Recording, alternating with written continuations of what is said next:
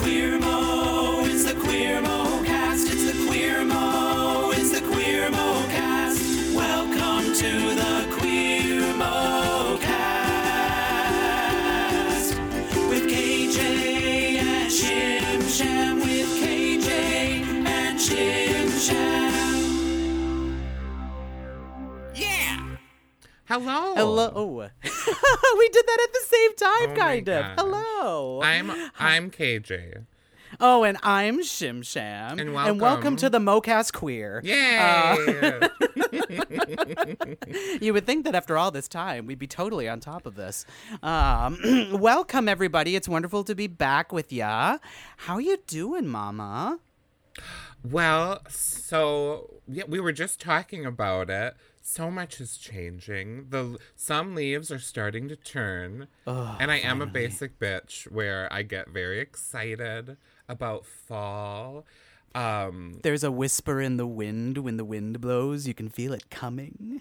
and I'm switching jobs, is what we were just talking about. Mm-hmm. I'm I'm gonna do a nursing working from home job. I know. Everyone's like, how can you be a nurse working from home? And to them I say, shut up. But won't you tell us all here, Mama? How does it work? Well, so what I'm going to be doing is I'm going to be working with patients and monitoring their medications and how they change their dosages.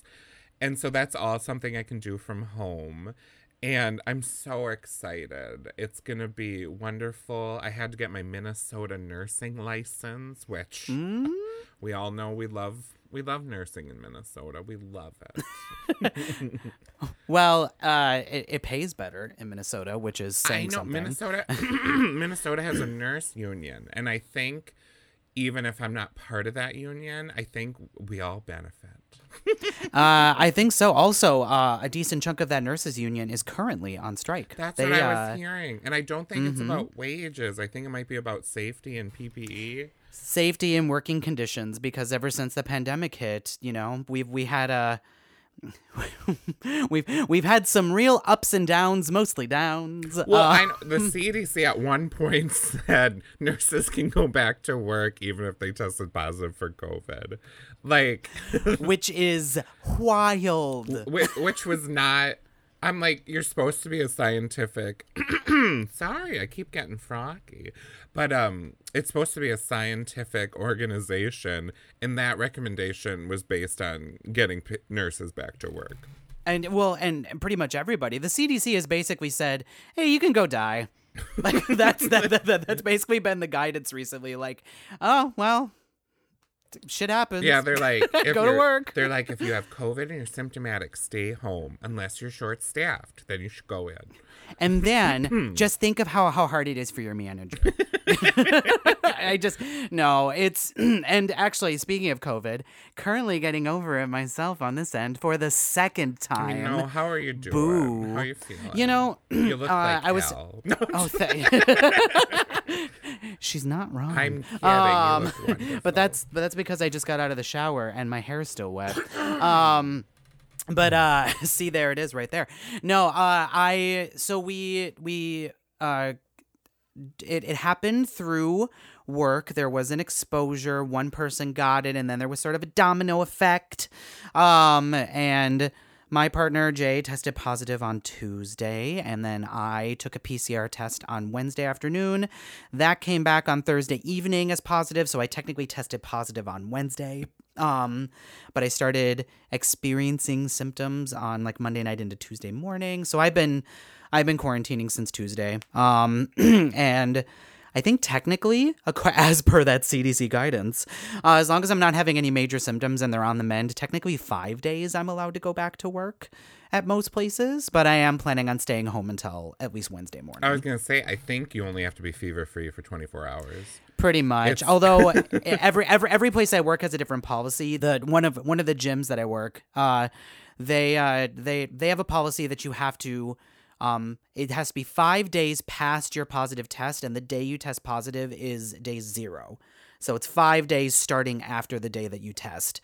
You can come back as long as you don't have a fever. And that's Um, just it. I think work policies are often stricter because I think CDC guidance is the least strict. It's so loose, and the problem is, is that it's not us who are really like, like yes, yes, in, in our industries, it's still tough, but like fast food workers, people who work in quote unquote es- essential industries outside of prof- like what are considered quote unquote professional industries, um, are are really like they're. It's like, oh well, are you dying? No, well then you should probably get on the line.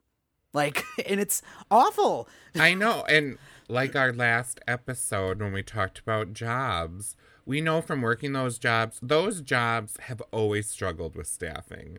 So all this mm-hmm. news about how they can't fill these positions, those jobs have always staffed very minimal trying to save money. And so now during a pandemic, they can't find workers. It everyone thinks this is new.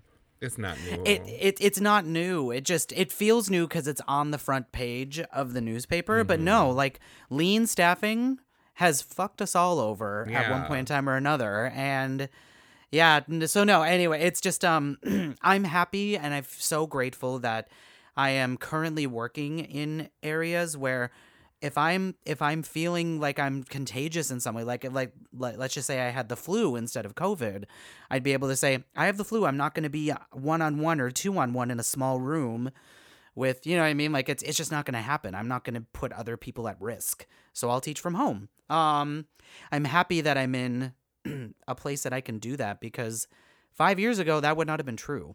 Five years ago would have been well go to work or starve. So I know. Same with this new job I'm gonna start. I don't think they'd even consider letting people work from home. I'm so excited. I mean, I am yeah, it's I am I am so excited for you. And you know, it's it's an interesting time right now. We are um we're entering into like like, like you said, the the seasons are changing. We're moving from that late summer burn into the fall, which is yes, of course, we are those basic beaches. We love we love the fall. We love this time of the year. Um I, I want pumpkins and sweaters and fluffy kitties. I know, and just like the, just uh, I still have a Tumblr. Yes, I do, and I do follow a bunch of blogs that are just autumn aesthetics. So it's just pictures of autumn aesthetics, and sometimes I will just scroll through their feed like. Here's my serotonin fix. Give it to me. Give it to me. That dopamine hit. Um, that- was not scientific at all. Um, but uh, it it does. It really really helps some days because I'm just I'm not we're, I'm not a summer gal. I know you're not a summer gal. We're just not we're we're not here for the hot and the heat. It makes me depressed. I wrote an entire song about it that I wasn't able to record because I've been sick. Uh, but I was going I was going to make make like a really dumb video about it. I don't know if it's gonna happen now because summer's about to end. But uh, it's it's just it's it's not my time of the year, and we're moving into the best part of the year, but the seasons changing, I feel like always kind of brings about this uh for me personally this nostalgia. Um I always get very nostalgic in the fall and then like the fall changing into the winter is also a time where I feel very like warm fuzzy kins grandma hugs. Um to quote Sarah Haskins, a reference that only you and I remember. Uh, target women. Um, but that does actually lead us directly into our tarot card for today. What is Which it? is the Eight of Cups, which shows an individual walking up the stairs away from these eight cups, sitting on the ground, for sort of facing them, walking out of the darkness into the light. Ooh. And the Eight of Cups. So again, the cups, like we talked about uh, with our last tarot card, the cups are our cups about deep emotions, deeply held emotions. And I thought the Eight of Cups was actually very appropriate for the fact that you're changing jobs and also going through this transitional time.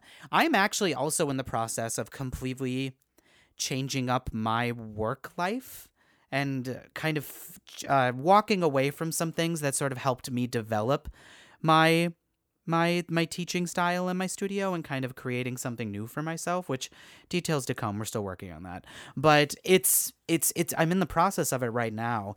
And the 8 of cups is really uh about walking away about making the choice to leave, about making the choice to make a change, and it is about choosing.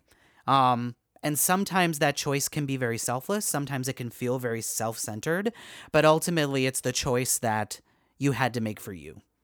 And sometimes it's very bittersweet. Sometimes there are things that you're walking away from that you're wondering whether or not walking away from it is the best choice, but you know deep down you are making the right choice. Um, and I wanted to read just this one passage from Queering the Tarot by Cassandra Snow. Um, and uh, I think what they have to say here is really great. In other situations, queer people find that these Eight of Cups decisions are rooting in not wanting to trigger anyone else's trauma response, abandonment issues, or mental health, but knowing that our own are at stake. So I remember you telling me a little bit how walking away from from any job in, in your field leaves it so that sometimes other people have to pick up slack right? Like you're you're not there to take care of of the, the the people or the things you were taking care of. And now someone else has to do it which gives you that that anxious feeling of uh, and we all have felt that. We've all felt walking away from a situation that isn't serving us anymore. Can feel very selfish can feel very anxiety inducing but on the other side you know what lies on the other side. Change that can bring some relief and i'm curious to know if that does resonate with you at all yeah in this moment. absolutely because so i've been a nurse now for about three and a half years and um, my first job i stayed at the longest for almost two years but then i've changed jobs almost yearly since. And so i know that's just different than so many people's experience. And then also i feel like I feel like in the United States in general, but definitely here in the Midwest, I think um, leaving a job because you don't like every aspect of it is almost seen as like people are like, well, you're not going to like every part of your job. but this most recent job, uh, lots of learning, lots of great experiences, but ultimately, um, lots of things I didn't enjoy, and I did need a change. And so, I, I really like this card because also I do think it takes um some courage to be like I need to make this change for me and the people around and that's one thing I've learned throughout all this too is that when you first announce stuff people almost are always going to play devil's advocate right away. Mm-hmm, They never are going to be like, "Yeah, you should do that." They're always going to be like well, you better have another job lined up or But what if? What what what about this? yeah. So one thing I've learned is you got to be confident in your own decisions, which is hard because a lot of times you start talking about making a change before you're confident in it. Um, but you, I, I've learned that once you're confident in your own decisions, people get on board because it's your it. It is ultimately your life that you have to live.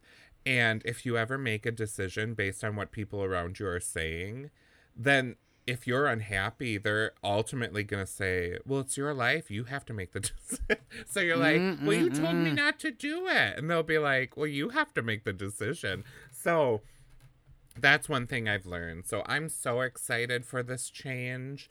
Um, yeah. So and and so what about you? You've got lots of projects coming up this fall. I know for you a huge struggle is creating a work-life balance because Yes. you're a very ambitious person. You always want lots of projects. Um, but it's very easy to have your life monopolized by projects and then you're just so stressed out. Well, and the, the the issue I run into is that I am an independent contractor, which means projects are the only way like different different projects are the only way that I sustain myself in a country that has decided that making a living is the only way that you live. Otherwise, you die. you starve to death. And, and also as a creative person and an artist you want to you want to be building up to something and building up to more creative endeavors but at the same time you have to so that balance is so it's not even a comment on you it's just that balance is tough to do it's elusive. Yeah. Um, and right now, what I'm in the process of doing is I'm actually paring back my teaching a little bit or changing up the way that I'm teaching so that I have more time to audition for things again. but auditioning for things that pay. Um, because for the longest time, I I didn't live in a place where performing paid. Um, frankly, like I I have a lot of really wonderful memories of performing in Eau Claire, but let's just be honest, it doesn't pay. Um, it doesn't pay to do community theater productions in a small town a lot of the time. And you're giving 20 to 25 hours a week of your time to this production sometimes. And and that includes inside and outside of rehearsal, traveling, everything else, on top of also going to school and trying to work. It's just it's it's a lot. So now that I have the opportunity to actually perform and get paid for it and build up a resume, I'm working on finding ways to do that that uh like speak to me and speak to my queer sensibilities as a performer. Um and that does mean having to take some risks because I can't I can't audition for things if I don't have time to audition and rehearse. But that also means I need to have that time open, which means I have to cut some hours back or change up the way I'm teaching. I actually just got hired for something new, which is very cool. Um, I don't want to say too much about it here, but the Hennepin County Theater Trust does a program that goes into schools that don't have a theater program and gives them all of the tools that they need free of charge um, to create a theater program. It's a three year program. You you go in as an independent contractor the first year and you do a lot of the work with them and you're kind of taking the reins. The second year, it's half and half. And the third year, you're there as just a visual advisor, but they're doing all the work. And you're just sort of there as making sure that things are staying on track. And I think that is brilliant and a beautiful idea. And also, they work through a major corporation that I'm not going to speak of right here. Um, but that major corporation, if they're going to spend their money that way, they I'll, I'll take that money. if, if, if a major conglomerate is going to spend money on something that's at least benefiting artists in the area that I live, fine by me. Uh, So it, so it sounds like your kind of symbolic walking away is kind of just like taking that leap of faith that by maybe doing less things that might make money, you'll have time to do the more creative projects. And then having faith that the money will come and the money will be there. that it'll be there. And also that if something doesn't work out the way that I wanted to, I've always found ways to either scrump and save for a little while or find another revenue stream. Um, that is something that I know I know how to do. I both know how to function as somebody who has enough money come in and also somebody who's maybe a little poorer than they'd like to be. um, and I've I've learned how to, how to be on both ends of that. The one thing I don't know how to do is manage a ton of money, which is why I don't think I ever want that. Uh, I don't know what I would do uh, if I ever actually made a ton of money. Mm. but Well, that's yeah. you know, because it's it's very stressful to not have a lot of money coming in, and so to be an artist and to be taking that leap of faith, that takes a lot of courage because I think so many people have an attitude that art isn't a real career. But then they still enjoy listening to music and watching movies and going to the and it's like so you love to participate in art, but you don't think it's a career. Well, what do you think all those people are doing? What do you think they're doing, honey bun? snaps for the ad. I mean, the literally every single thing you look at, every single thing you hear, every single thing you touch was designed, created, like manifested and then put into production by somebody or a large group of somebodies. There is literally nothing on this planet that wasn't in some way shape or form touched by an artist, basically, Ooh, in some in some capacity. And that's where I do I agree, like skilled artisans in any di- in, in any discipline and I don't care what discipline that is, all the way from those uh, individuals who we don't give enough credit to who actually do amazing work in coffee shops and fast food restaurants and restaurants and everything like that who are not seen as la- like skilled laborers all the way up to the most like uh, celebrated artisans of our time. Um everybody's got got skills and to be honest with you art art is a very specific skill that people take for granted a lot of the time and also it's the only reason a lot of people got through the quarantine Right? like Netflix. Uh, that's the biggest one I think of. Music is huge too, but I always think of Netflix, and those are all actors and producers and directors and costume designers and boopity boopity boo.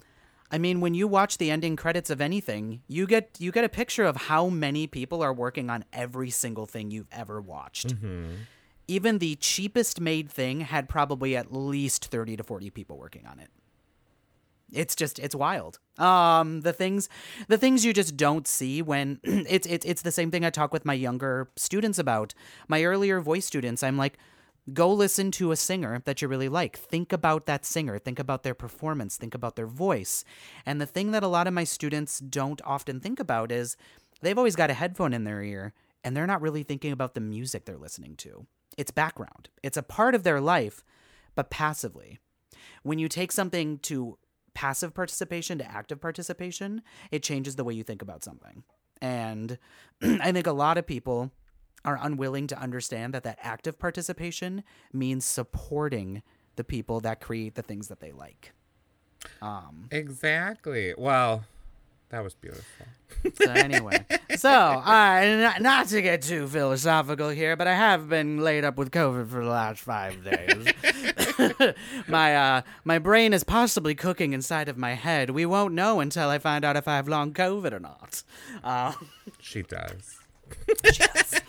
she's she's she's losing it. She's a mess. Uh, but, uh, Just want to let you know this episode is going to ta- contain uh, us talking about diet culture and weight loss and um, and can be very triggering for some people. So if this may be an episode to skip for some of those people, and definitely feel free to let us know at what is our email? the queermocast at gmail.com. Uh, and that's it. Enjoy the episode.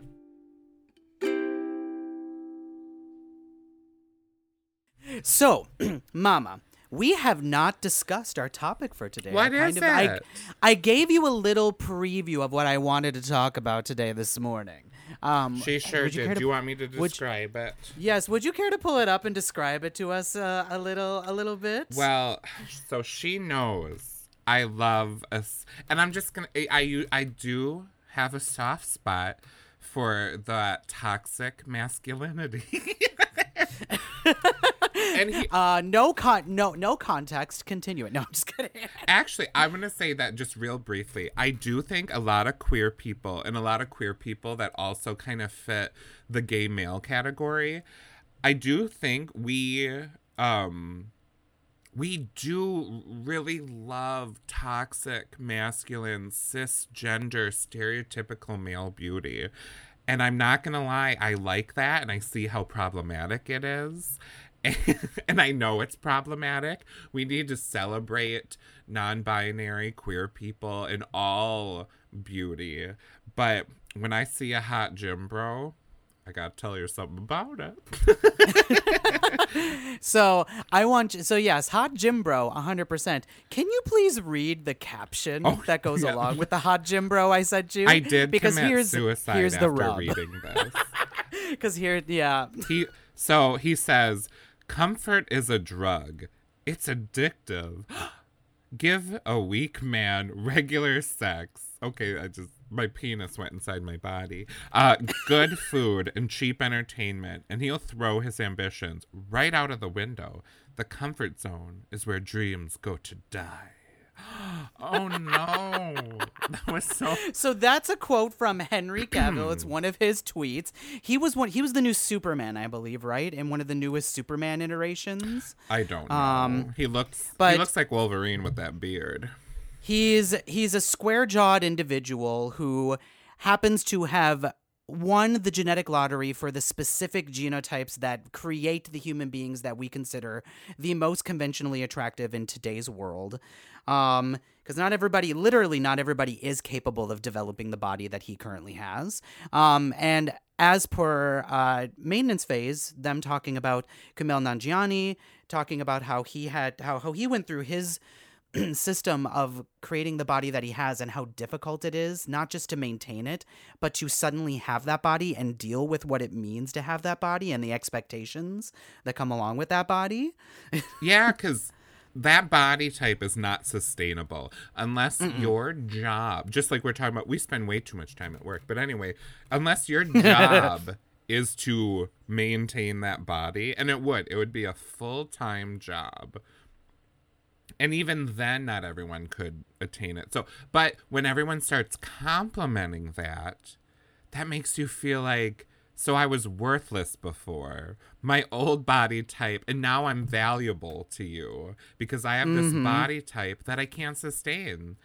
Like, uh, because of And at any moment, it can get ripped away from me if I get sick, if I get injured, if my body just suddenly changes. Exactly. If there's sudden, yeah, it's wild. Because in this country, we associate outer beauty and body type with morals and personality, which they're not even related.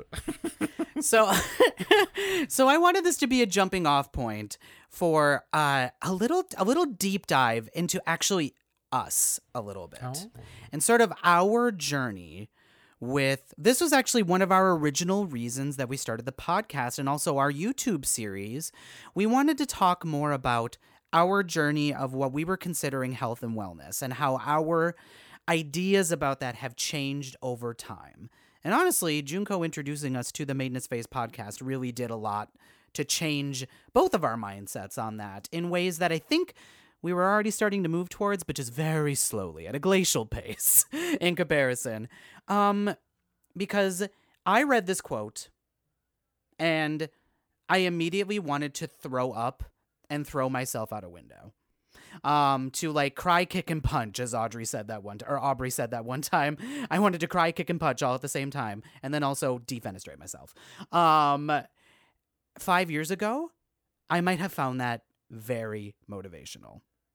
and that's what hurts me, I think, the most on the inside. And I think not necessarily motivational, but it would have made me want to be like, should I be trying harder? I would have felt like maybe, maybe I was doing something wrong. Whereas now I'm looking at it and thinking, thank goodness I don't think that. Oh, Thank goodness that is not a part of who I am. Um, but I think once upon a time I was being trained to think that I was supposed to think that way. and not even like once upon a time. I think 2019, November, I think that was the time you and I were going to have, I think that's when we started our YouTube channel and we had a blog for a brief period. And for me, wellness was still so much wrapped in weight loss because Sure. and let me tell you, the medical field is not good about nuance. Even though should be. Should be much better about it. so, in nursing school, and I'm assuming in medical school, even though I haven't gone there, um, we still are taught that weight is the problem and weight is the health issue. Where those studies were all correlational and not all causational. Exactly. Well, and also they're all basing off things off of a fucking bell curve. Like who fits in the middle of a bell curve? I'm sorry, we're not all Henry Cavill. Like and also then they ignore the fact that some of the healthiest people because like we learned on maintenance phase they changed the bmi and overnight so many people were now considered quote unquote overweight mm-hmm. and the healthiest people are in the overweight category because we need body fat Yes, we do. and and honestly, we're not even going to talk about that. We're not even going to talk about what a healthy weight is or isn't because that is someone. It doesn't matter. What I'm saying is, I for so long my life revolved around weight loss, and now finally just bl- trying actually trying because my my wellness journey is still very problematic. anyway, I think I'm gonna. But so yeah, it was only even three years ago that I think you and I were still trying to set weight loss goals. We well, I I'd have to go back to the blog to, to to read about myself, to be honest with you. Because right before that, when I started student teaching, was when I started recognizing that some of my thoughts about weight loss and health and wellness were not sustainable in the field and the area that I wanted to work. I didn't have time to get up at 4:30 in the morning to work out before I went to go teach.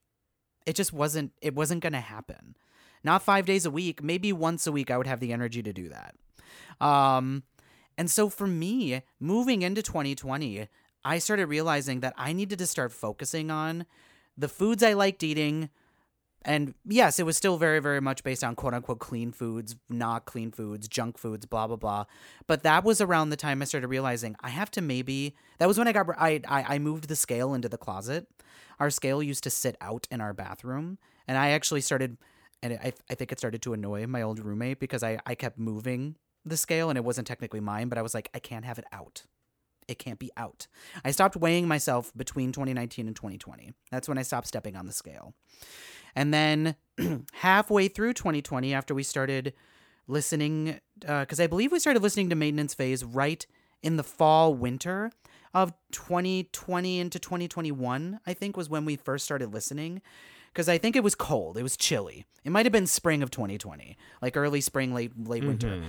But I stopped. Uh, I my my therapist and I started working on, um, what should I do? Well, I stopped following a bunch of fitness blogs because I followed a bunch of trans individuals who were also fitness people. I was like, well, if I'm following queer people who are fitness people, then maybe I won't get sucked into some of these like specific stereotypes. And I'm not to lie, the specific blogs I followed were just as bad. They were all exactly the same because they were all focused on gains, bro. Like what are what are the macros? What are the micros? Are you taking your measurements every day? Are you stepping on the scale? And I'll be honest with you, I've I've had a lot of disordered eating habits, weighing food, uh micromanaging how much like I literally would like measure out a cup of lettuce for fuck's sake. Like there's nothing in lettuce. It's just it's it's just good for you. Eat it. it has nutrients. Just put it in your body. Um so anyway, um again yeah, I'm I'm also kind of kind of getting off on like seven different tangents here. but Right, it's, hard not to because uh, I think where we're at now is quite recent, within three to 4 Mm-hmm. years. And as a nurse, I still believe I still believe in nutrition, I still believe in health, and I still believe in exercise. But we have to be more holistic about it. There is a whole picture, and people have Mm-hmm. problematic relationships with these things. And so Absolutely. Yeah, and also the the medical field and nursing, what it should be is meeting people where they're at and helping people achieve their goals. You know? Yes. And so if someone doesn't want to change their diet, that should not be a part of the process.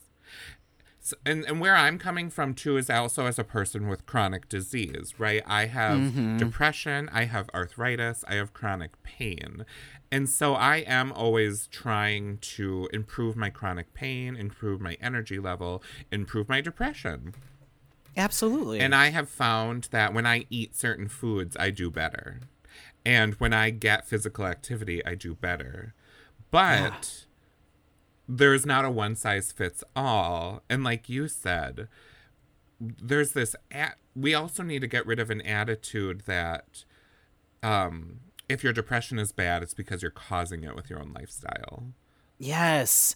Because, yes, I do know that there are some behaviors that when I do them, things don't go as well for me.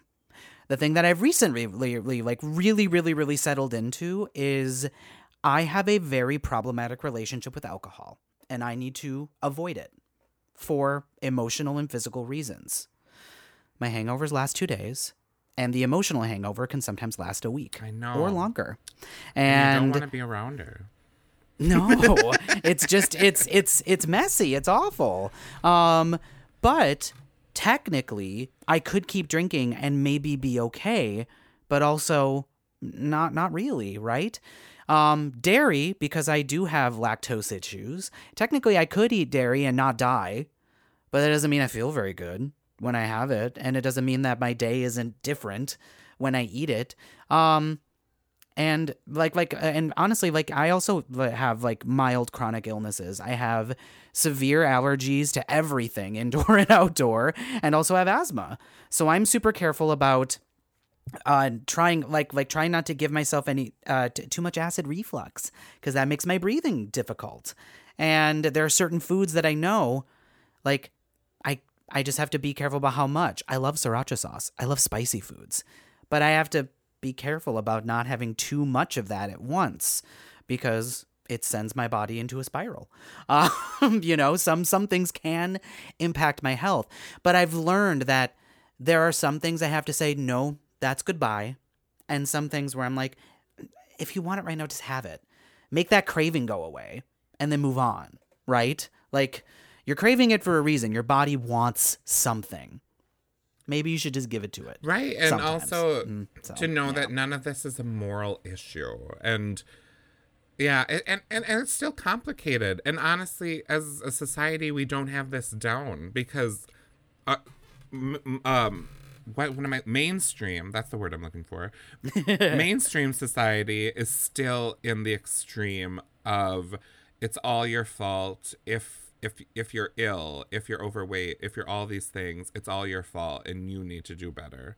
And that's just not true. And No. and that's the thing is we got to stop living in these extremes and realize that uh the right answer is going to be different for different people. That is it's it's really interesting that you say that because that is the way that teacher training is now implemented in a lot of uh, university programs and a lot of state accredited programs. That whole child learning means that every student comes in with a lived experience and a whole host of things about them that make them not an empty vessel. Once upon a time, it was every child is the same. They are an empty vessel to be filled with knowledge. And the reality is is that that's just not true of anybody whether they're coming into a classroom or they're coming into a medical clinic.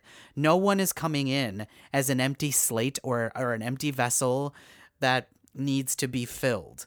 Like, people are coming in as they are. And every time I go to the doctor, I'm a different person than I was the last time they saw me. And the expectation is that they will treat me like the person I am now, not the person I was six months ago or a year ago, whenever it was the last time they saw me. You know? Right? Because let's say you came to the doctor and your issue is chronic gastrointestinal issues. And we find out you're lactose intolerant and you keep eating dairy. Right. Because that's so many people in America. Because dairy is also secretly in everything. And um, it, it- Yeah. it's a, and also like we're from Wisconsin originally, both of us, and we're very proud of our cheese. Oh, the cheese. I still tell people that Westby has the best cheese curds, even though I haven't eaten them in almost a decade. Exactly.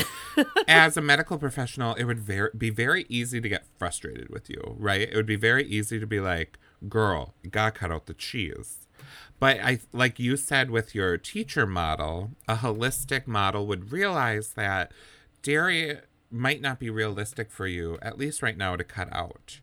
So to help you find solutions like taking Lactaid before you eat dairy and you know you know and to troubleshoot that with other other solu- and to celebrate uh, uh, maybe you switched to soy milk with your breakfast cereal. That's awesome. That's going to help you.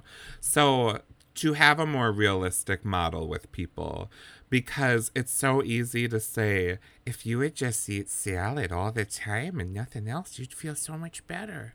And I'm not even saying that would be healthy, but some of these changes we're telling people to implement are not realistic. And then on the adver- the other side, as the healthcare provider, you're not maybe you're not lactose intolerant. So you go home and binge eat cheese and you're fine. yeah. And, and and that's the thing. Everybody is different and everybody has different exposures to things. Everybody has different upbringings and like like culture deeply held cultural beliefs or personal beliefs that they bring into it. And you know i okay. So i i kind of wanted to switch gears here for a second. I, we're we're in the same place but i wanted to just chat a little bit uh in the last let's say 15 years which is about half of our lives um Half of your life. I'm young. oh honey. Oh honey. Oh honey. Uh, we are young. I will say that. But um i am just curious um get let's let, let let's go back and forth a little bit and say maybe like top two or three health trends that we fell victim to Oh my like god. Like really really really fell hard for in the last decade to about 15 years Yeah, I'm gonna do you, want to go, first? Oh, you you want me to go first? Okay. So I, when I was in college, I fell so under the spell of like hot water with lemons and local honey. that local honey would help me with my allergies as a as a natural remedy because the local honey was supposed to have the pollen and the nectars from the things that you were allergic to in your area. The problem is is that ingesting honey isn't going to do anything to to help with the the the, the histometic or whatever it is like the the histamines that activate um or, or whatever whatever it is. I'm, I'm, I'm trying to remember how my allergist described it to me. I am i'm not a medical purveyor um that activate when I am around an allergen that that that really gets me going which is basically everything outside i have learned in the last five years. Um so i would drink a cup of hot water with lemon because lemons are detoxifying if you recall. Um the detoxifying power of lemons um, and then lemon, and then I would put because again, the master cleanse won't die. I would put cayenne pepper in it to zazz it up a little bit. But I wasn't doing it as an actual like I wouldn't replace a meal with Oh, it. I would just So I was gonna drink say, it during the, master day. cleanse. Yeah, that was your meal, and that's insane. Yep. No, and I I never did that as a meal. I did do that actually in high school for two days. I was say- what the fuck? I say it's insane, but I considered doing it. I didn't do it, but I had considered it. I did it right around the time the Dreamgirls came out because Beyonce said that she did it, and I tried it because someone told me to. Well, and you see these beautiful people, and you're like, well, maybe I just gotta. We always have this mindset of we want to jumpstart weight loss, jumpstart weight loss, and you're like, exactly. if I just starve myself for a month, I can jumpstart my weight loss. And no, you can't because that's not how our bodies work. But anyway, your fad next. Let's just oh, go back and forth. Oh, I definitely did the cabbage soup diet. Ooh, And I actually remember that. I remember you telling me about And that. here's the thing it's a good soup, guys. It's good. It is. I mean, I love cabbage and I love a broth, so I wouldn't mind it. exactly. It's a good soup. But when you only eat cabbage soup, that's all you eat. That's what the cabbage soup diet is. It's your breakfast, lunch, and dinner. That's all you're eating. Honey, that's no way to live. Now, were you doing purple cabbage or like Napa cabbage or just regular green cabbage? I just did. gr- You do green cabbage, and then it is like a. There's tomato in the broth, so it's kind of a tomatoey cabbagey soup. Yum yum yum.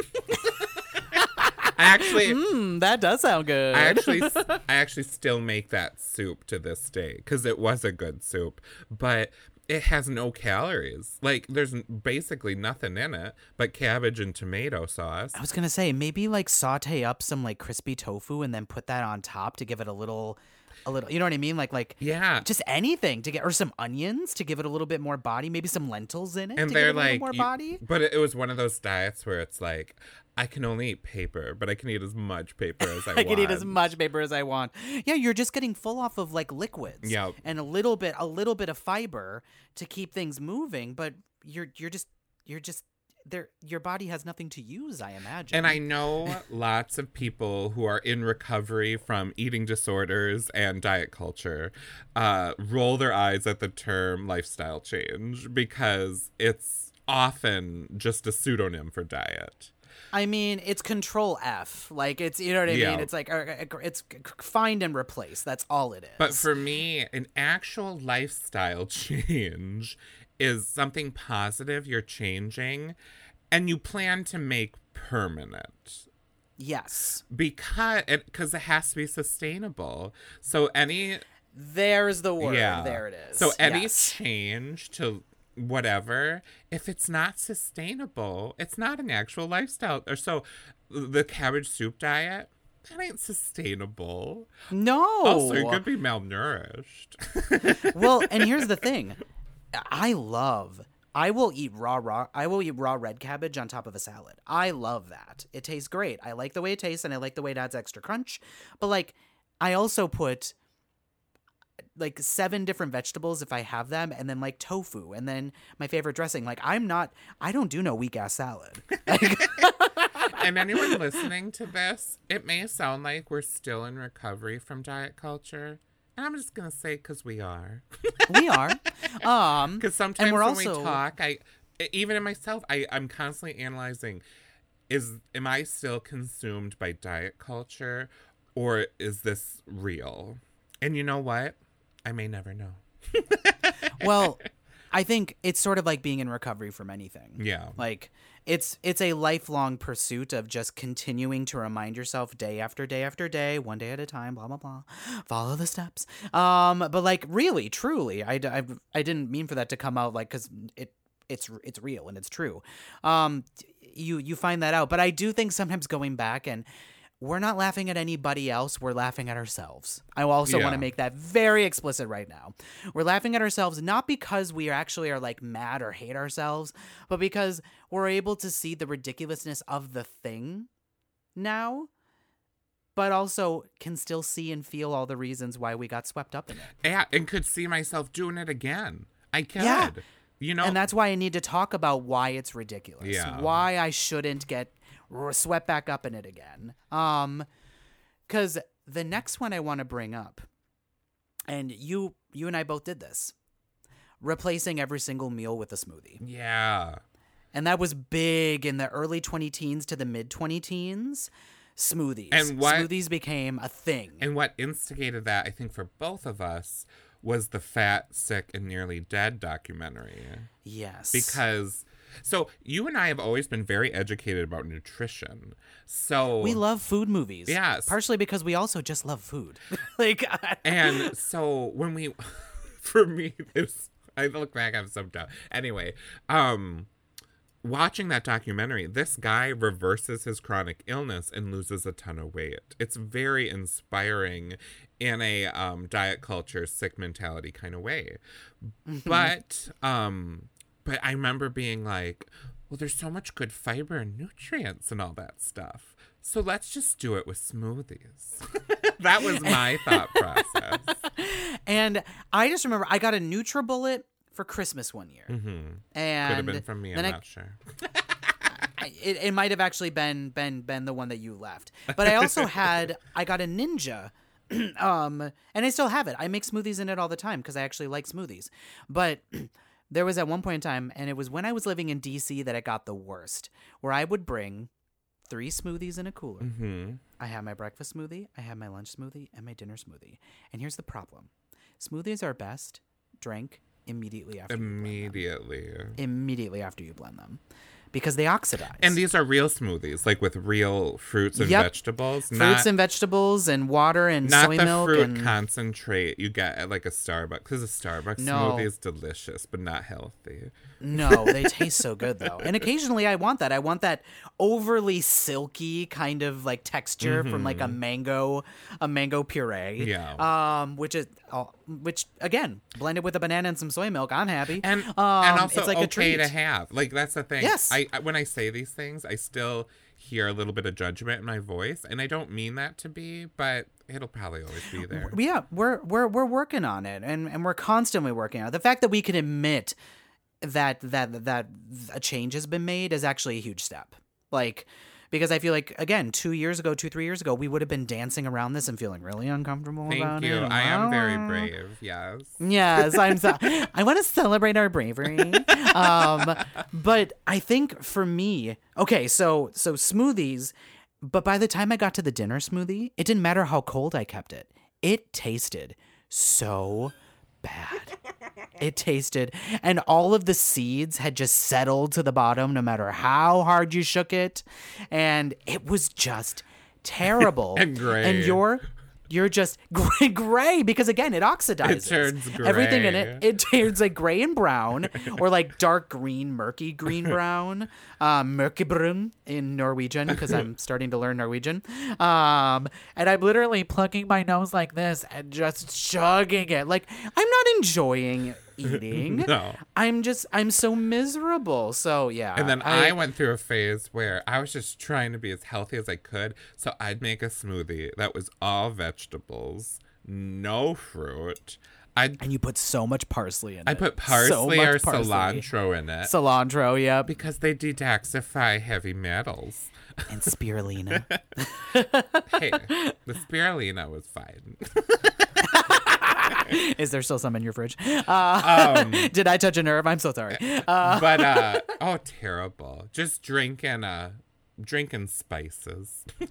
um but uh but no like so and for me it was it was the year i lived in dc where that was probably the the heaviest um and don't get me wrong like starting my day with a smoothie that's still how i do it some days when it's hot outside or i have a big bowl of oatmeal with some uh some like peanut butter or some hemp seeds and frozen fruit or like a, a, my, my my favorite thing is just like apple and cinnamon um with a little bit of brown sugar or maple syrup like And see, that's what's so hard about trying to get away from diet culture and this like these lifestyles that are either eating disorders or borderline eating disorders. What's hard is nut- nutrition science is still very new and very all over the place. Yeah. And so there are foods that are healthy for healthier for us and there are foods that aren't healthier for us. It's okay to indulge and eat both, obviously. But it's not a one size fits all model. No. And it's hard to navigate. And so it's it is it's hard to want to um, sincerely inquire what's healthy and not sound like you're still wrapped up in diet culture. I, I think well and that's part of the reason I wanted to go back through the fads that we really fell into because I think they um, often like most things in life started off kind of innocent right they were things that we enjoyed already we both liked drinking smoothies before we did this Yeah. and then it was one of those things where it was like well if one is good then more must be better but in reality I know myself I am quintessential Taurus I love food. I love eating. I love cooking. Jay and I do a movie uh, a movie day theme on Sundays, and one of our favorite themes is food porn movies, where we just choose a movie that is just all about beautiful food. And then mm. part of that theme is we both have to choose something to make for dinner that night that is more complicated than we normally make. Something fancier, more just some and, and more like indulgent and more fun. Excuse me, COVID. Um, I know. There's going to be so much throat clearing. I think it's for me. I went for a hike yesterday and I think I'm just all froggy. Yeah, just And allergy. And KJ has COVID. There's going to be so much throat clearing. we apologize. um, but it's uh, so I would say my last one to do to kind of round it out with three. Um, my last one was it was I told myself for the longest time when I first started to eat more plant based that I wasn't doing it for weight loss. I was doing it because it was better for me and because I felt better when I ate that way. And nothing exists in a vacuum. So it was true that um because I had already cut out meat. Meat meat was easy. I still had fish every now and then when I wanted sushi really badly, but that was basically it. So it was like twice a year. Um, and I had mostly cut out dairy, but I still had eggs, even though every now and then I would have eggs and feel really sick, like just like terrible stomach, like. Bleh. Um, so I knew that, that that cutting all those things out was better because dairy made me haywire for about for yeah it, it it just it set my system into chaos um i had i hadn't eaten meat in like a year and a half at that point in time and but then i was like and i'm gonna get skinny and and i'm gonna lose weight and the problem with that line of thinking is exactly what aubrey and mike talk about all the time which is eventually your body finds stasis it wants to get to homeostasis it wants to level off so yeah, when you first change up your diet, you do. But then you settle into a routine and your body kind of settles into place wherever that is. Um, and that bothered me. So what would I do? I would change up the way I was eating plant based and I would start having like a giant plate of just raw vegetables and that was lunch. Even though my favorite thing in the world is to over saute to a crisp in like Italian hmm. dressing tofu. It's still my favorite thing to do. Borderline burning my tofu with like the oil and the herbs from Italian dressing and the vinegar. stop Oh, it. it's so good. You stop. But if you look at the back of a of a, a thing of dressing, which I don't suggest you do unless you're looking for allergens, um, you get like, oh no, I can't do that, and then. so yeah, that was that was a big thing for me. Was plant based in general started off that way, and then I got away from it for a while. I was like, no, you're you're eating this way because it's the way your body feels good, but have as many snacks as you want. Buy that vegan indulgence. Who gives a shit? Just eat, eat food. And then I would loop back around. I would watch like Fed Up, that movie that um that uh, Katie Couric did about sugar, and I'd be like, oh, now I have to cut out all the vegan things I like that have too much sugar in them, um, and never eat them again. Um, so that was a big thing for me. Was like plant based or veganism as healthy lifestyle, but secretly just about getting skinny, getting thin. Yeah.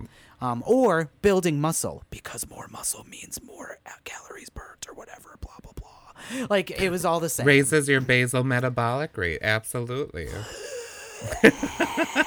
like even talking about it now i'm trying like i'm trying not because there are people who like that's how they live their lives and i don't want to shit on anybody's or like like life or yuck their yum but it's just when i hear those words i'm immediately like ooh that's like no don't take me back there don't take me back there i can't um Yeah, because ultimately you look back and you realize I spent all that time obsessed with weight loss instead of just living my fucking life. oh exactly and and ugh. it didn't even work.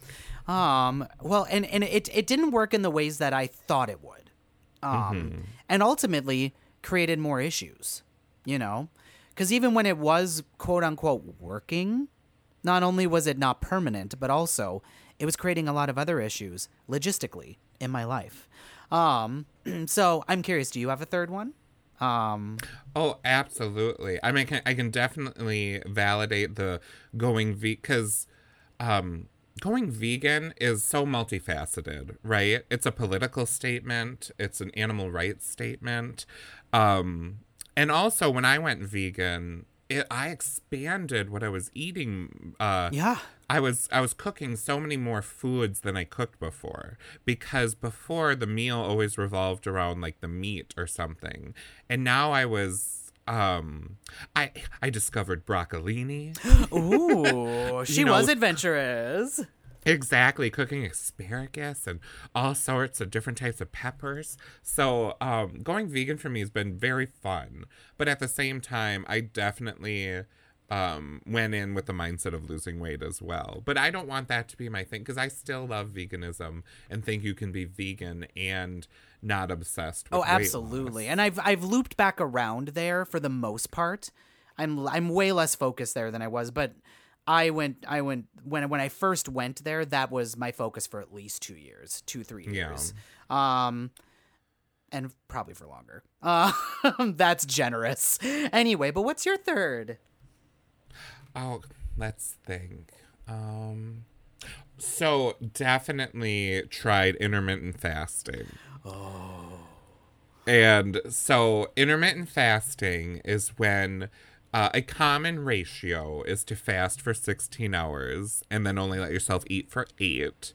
Um, but some people do it to the extreme where they fast for like 20 hours and then you have a four hour window to eat.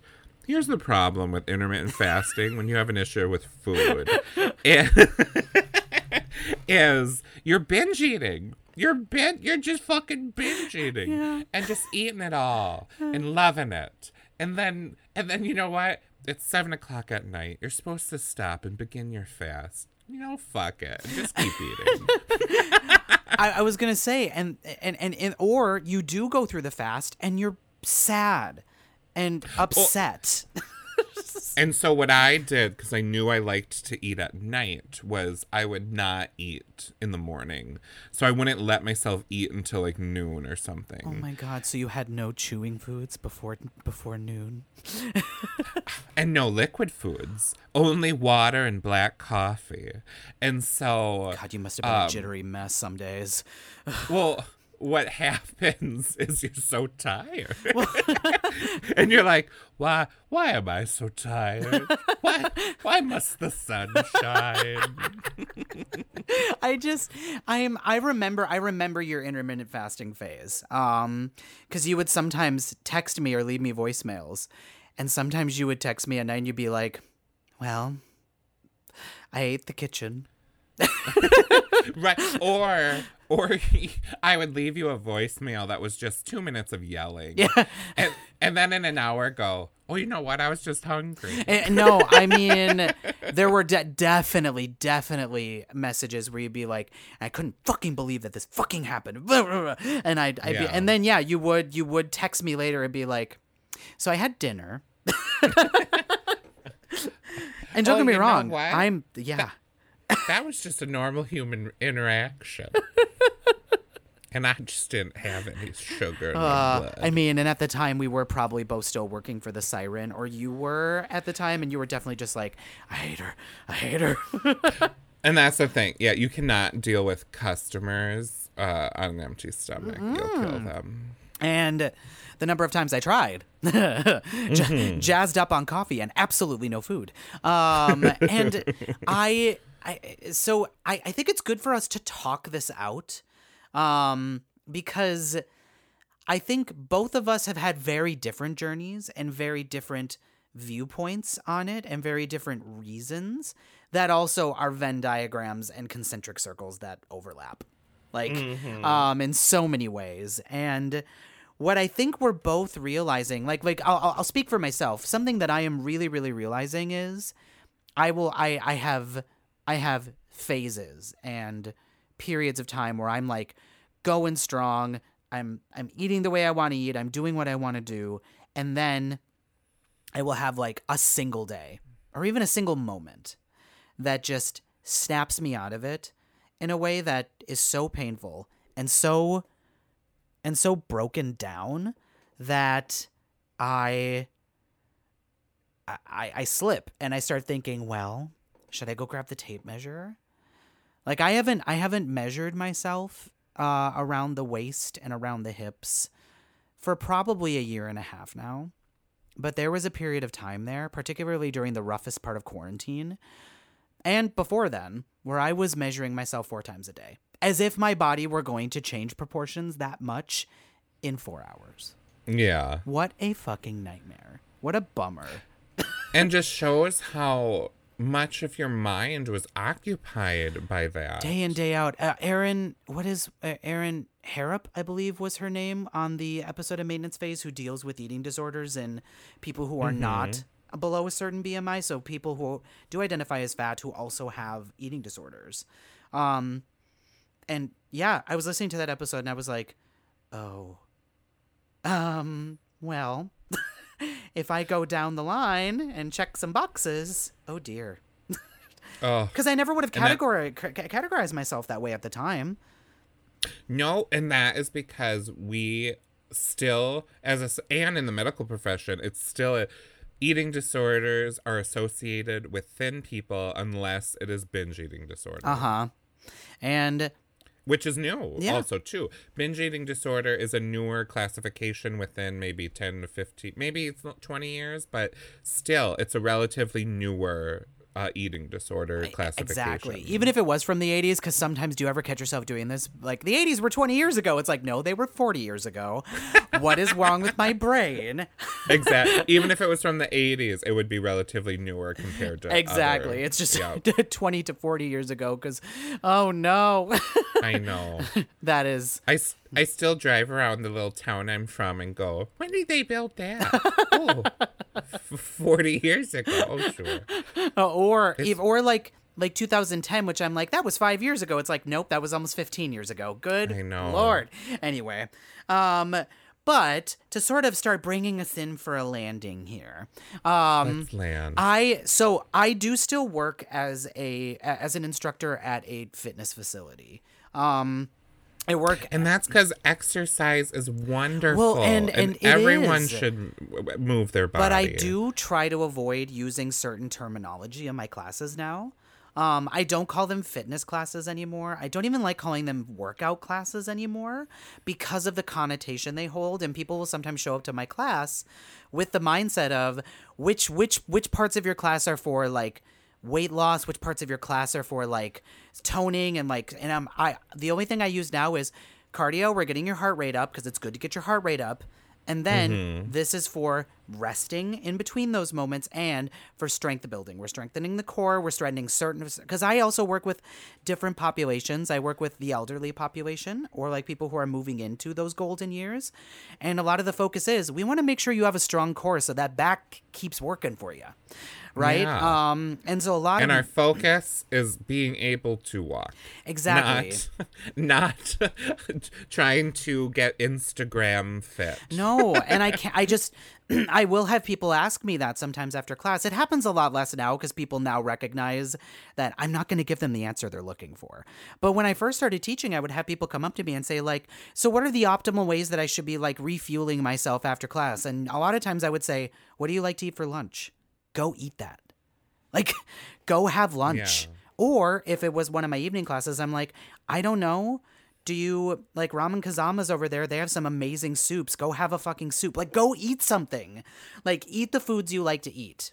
Like, we're not, I'm not going to give you tips on uh, like i'm not gonna like biohack your life i'm sorry i just re-listened to the um to the to, to, to the halo top episode We didn't even. I definitely went through a Halo top phase. I mean, we I mean, we will do this episode again in a different in a different capacity because we could talk forever. it. I could also talk about my flat abs diet phase right at the end of high school into college.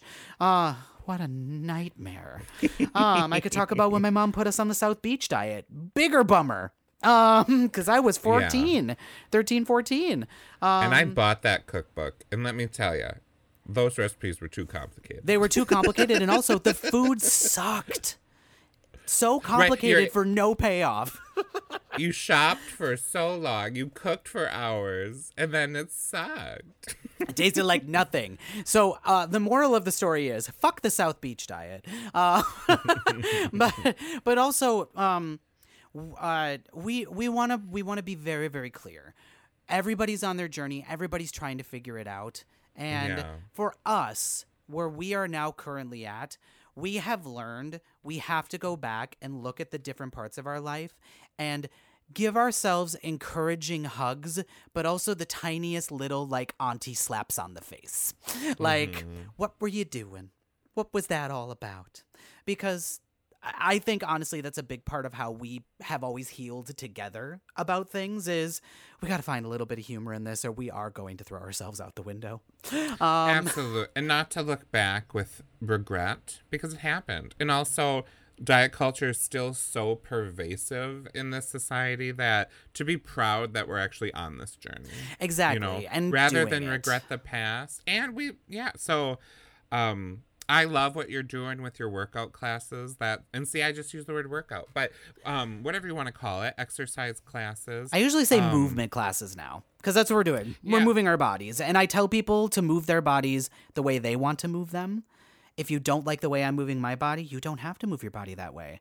Fun fact to anybody who's ever taken a like lead a lead exercise class, you don't have to do what the instructor's Yeah, doing. I'm. don't like it. I'm now getting into yoga, and one thing I love about our yoga classes is Mm. they always say, "If this doesn't feel good, don't do it." Please, your body is not my body. I can move my body in a way you can't sometimes, and you can move your bodies in way the ways I can't sometimes. And yoga is all about contorting your body into the weirdest positions. And so they're always like, a stretch should feel good, maybe a little bit intense, but never hurt. yeah, Should never hurt. it's about finding that that burn in between. Cause yeah, a good stretch is gonna is it's it's what it says stretch.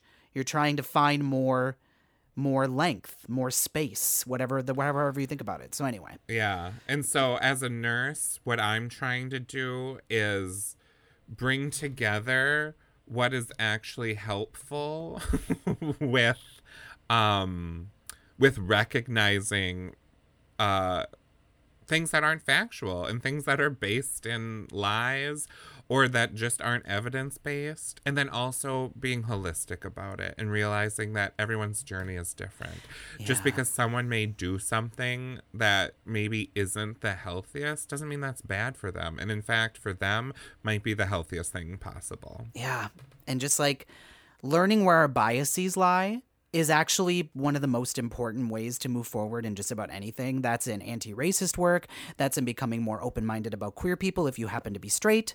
Um, if you happen Or to be queer. yeah, or or queer because um, uh, where where my gays at who had some problematic beliefs um, when they were figuring it out.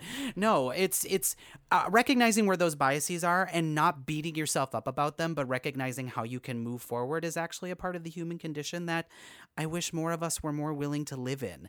Because that discomfort becomes such a relief when you're able to finally move past it. It's like finding the strength and the space in the stretch. You got you got to work through it before you can figure out how far you can push it. Um, Well, thank you everyone for coming on this journey with us. And and also let us know uh, um your experiences with this cuz we would love to do another episode on this. And hear what kind of what thoughts and feelings came up for you while you listened. Absolutely. You can write into us at thequeermocast at gmail.com. We also have a Facebook book page, The Queermocast, um, and an Instagram uh, at The Queermocast.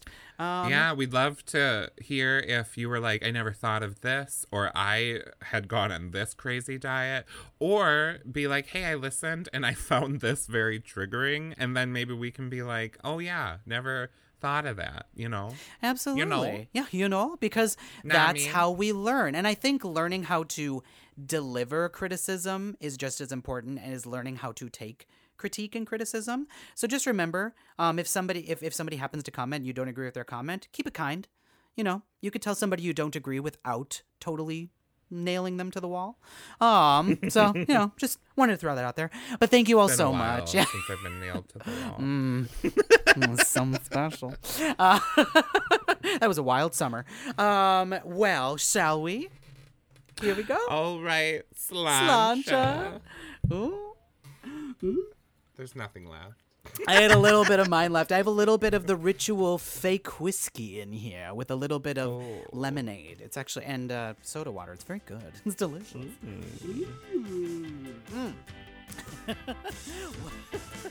Well, there we go. I'm just gonna stop right here.